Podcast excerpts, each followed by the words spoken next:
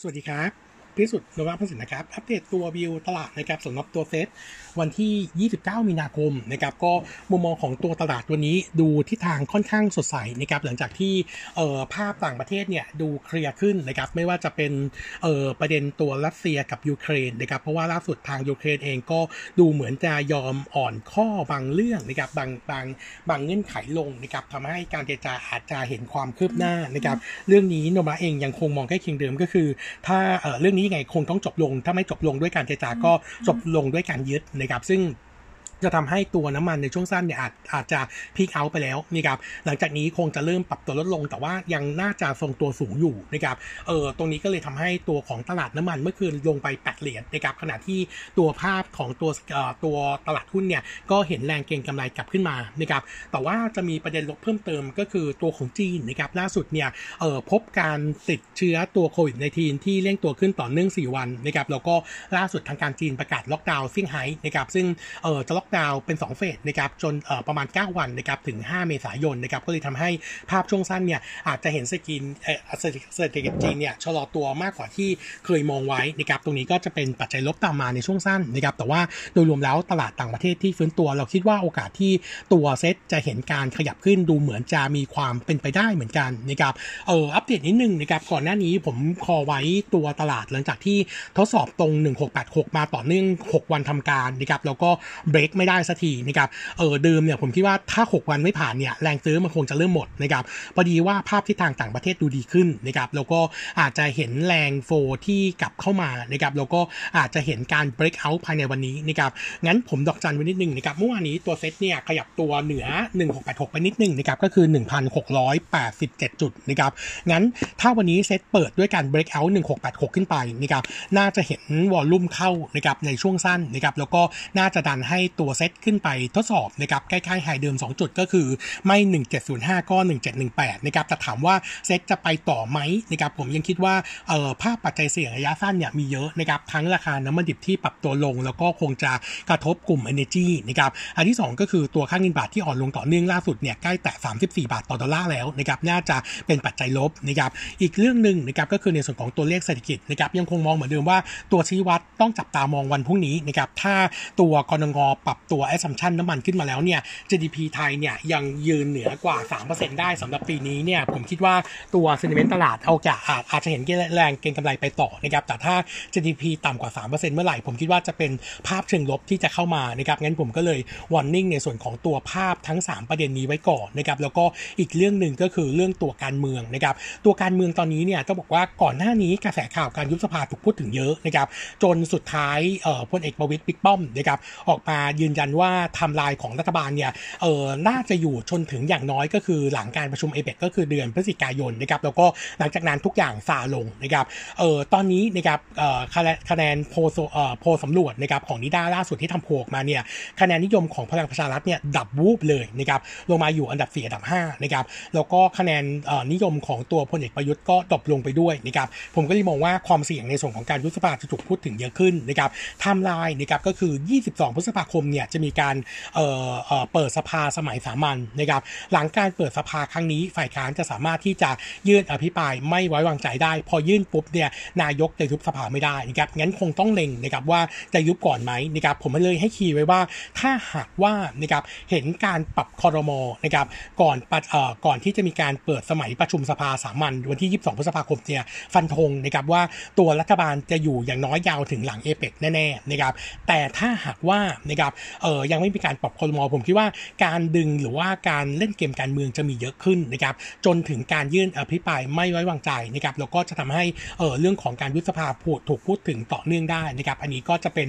ประเด็นความเสี่ยงที่เกิดขึ้นสำหรับตัวภาพภายในประเทศนะครับก็เลยทำให้เราคิดว่าตัวเซตที่ขยับตัวขึ้นมาเนี่ยเอออัพไซด์ยังดูค่อนข้างจำกัดหน่อยนะครับยกเว้นอย่างเดียวก็คือ ถ้าทั้งหมดนี้มันเริ่มขี้ขายขึ้น หรือไม่ก็แบงก์ชาติเนี่ยยังคงยืนตัว GP ปีนี้ที่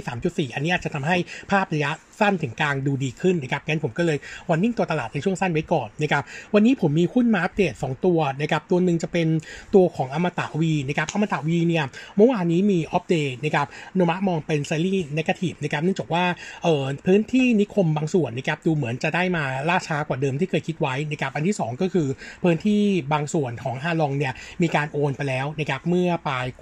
ในช่วง quarter สี่ปีที่แล้วนะครับทำให้การโอนปีนี้เนี่ยทิศทางน่าจะน้อยกว่าที่เคยประเมินไว้นะครับเพราะว่าถูกแบ่งไปแล้วนะครับก็จะเป็นปัจจัยลบนะครับส่วน target ปีนี้นะครับผู้บริหารตั้งเป้าไว้ presale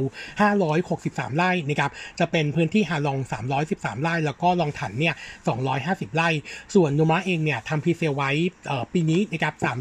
376 ไร่เป็นจากลองถันเนี่ย 313 แล้วก็เอ่อโทษนะครับเป็นฮาลองเนี่ย 313 แล้วก็ลองถันเนี่ย 63 ไร่นะครับเออสำหรับในส่วนของตัวพื้นที่ฮาลองนะครับปัจจุบันนี้เฟสหนึ่งเหลือพื้นที่เพียงแค่ 190 ไร่ตอนนี้อยู่ระหว่างการเวียนคืนเฟสสองถึงสี่นะครับซึ่งผู้บริหารคาดว่าจะเปิดได้ในช่วง second half ปีนี้สำหรับเฟสสองนะครับส่วนลองลองฐานตอนนี้ยังอยู่ในช่วงกระบวนการขอใบอนุญาตจากทางรัฐบาลอยู่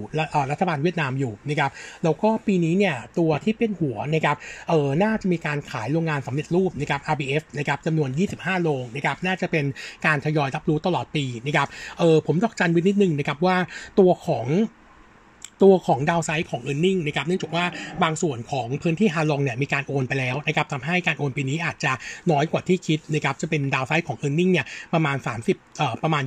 20-30%ในส่วนของตัว non profit นะครับแต่ว่าตัว bottom line เนี่ยมันจะได้ตัวช่วยเนื่องจากว่าการขายโรงงานสำเร็จรูป RBF เข้ามาเนี่ยหนึ่งโรงเนี่ยจะกำไรประมาณ 30-50 ล้าน ตัวนี้จะตัวเป็นตัวช่วย offset ในส่วนของตัว bottom line ให้ไม่แย่กว่าที่คิดนะครับงั้นตัว bottom line อาจจะไม่แย่นักก็ได้เหมือนกันนะครับแต่ว่าตัว target price อาจจะมีดาว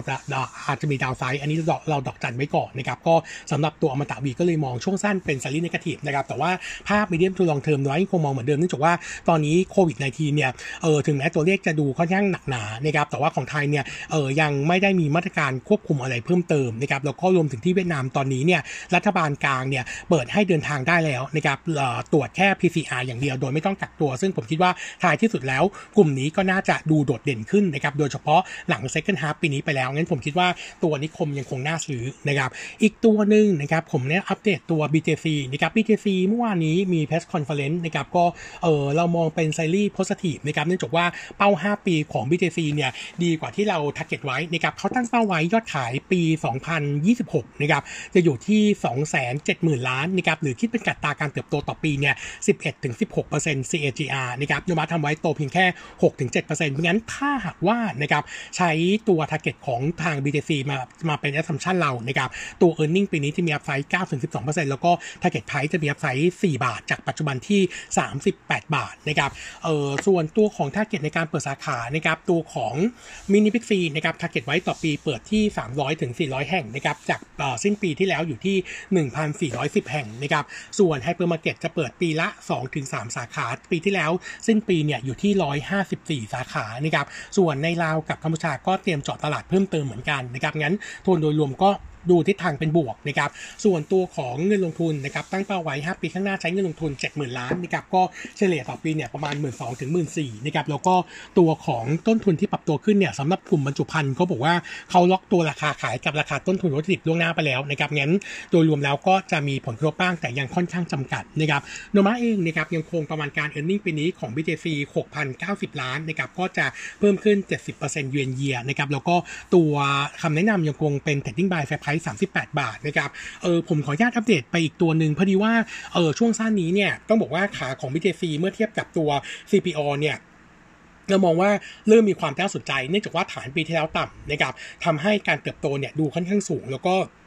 ตัวราคาหุ้นเนี่ยดูน่าจะ outperform ในช่วงถัดไปนะครับก็เลยแนะนำ trading buy fair price 38บแปดบาทนะครับเอออีกตัวหนึ่งคือ CPALL พอดี CPALL ในช่วงสัก 2 สัปดาห์ที่ผ่านมา ราคาหุ้นปรับตัวลงมาต่อเนื่องนะครับเราลองเช็คกระแสข่าวว่ามีอะไรบ้างนะครับก็มีประเด็นเรื่องของ M&A นะครับที่อาจจะเกิดขึ้น ซึ่งตอนนี้จะมีการพูดถึง 2 เรื่องนะครับเรื่องหนึ่งก็คือมีโอกาสที่จะทำดีลในการซื้อตู้ตัวตู้เต่าบินนะครับซึ่งเป็นตู้ชงกาแฟอัตโนมัตินะครับเออตอนนี้กระแสค่อนข้างแรงนะครับก็ของ F Smart นะครับก็เอออาจจะเป็นประเด็นบ้าง แต่เราคิดว่าจริง ๆ ถ้าใช้ดิวใช้เงินกับยูนิวเนี่ยจริง ๆ น่าจะไม่เยอะเพียงแต่ว่าเรื่องของการที่จะมาทับกับในส่วนของตัวลายตัวคาเฟ่เขาเนี่ยอาจจะมีผลกระทบอยู่บ้างนะครับแต่เราคิดว่ากลุ่มลูกค้าอาจจะเป็นคนละส่วนกันนะครับกับอีกเรื่องหนึ่งนะครับที่มีการพูดถึงเยอะก็คือเออกลุ่ม CPO เนี่ยอาจจะเข้าซื้อโลตัสในจีนจาก CP Group กลับมานะครับซึ่งประเด็นนี้เนี่ยอาจจะเป็นประเด็นที่หนักหนากว่านะครับเนื่องจากว่าต้องใช้เงินเนี่ยเอออย่างน้อยๆเนี่ยน่าจะมากกว่า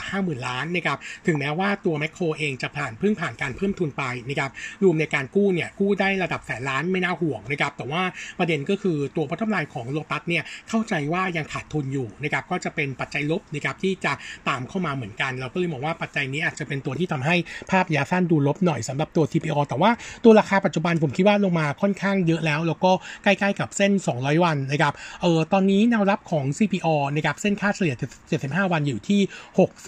64 บาทนะครับแล้วก็เส้นค่าเฉลี่ย 200 วันจะอยู่ที่ประมาณ 63 บาท ผมคิดว่า 2 จุดนี้เป็นจุดที่น่าน่าเข้าซื้อได้นะครับผมครับวันนี้เด็ดเท่านี้นะครับ ขอบคุณครับ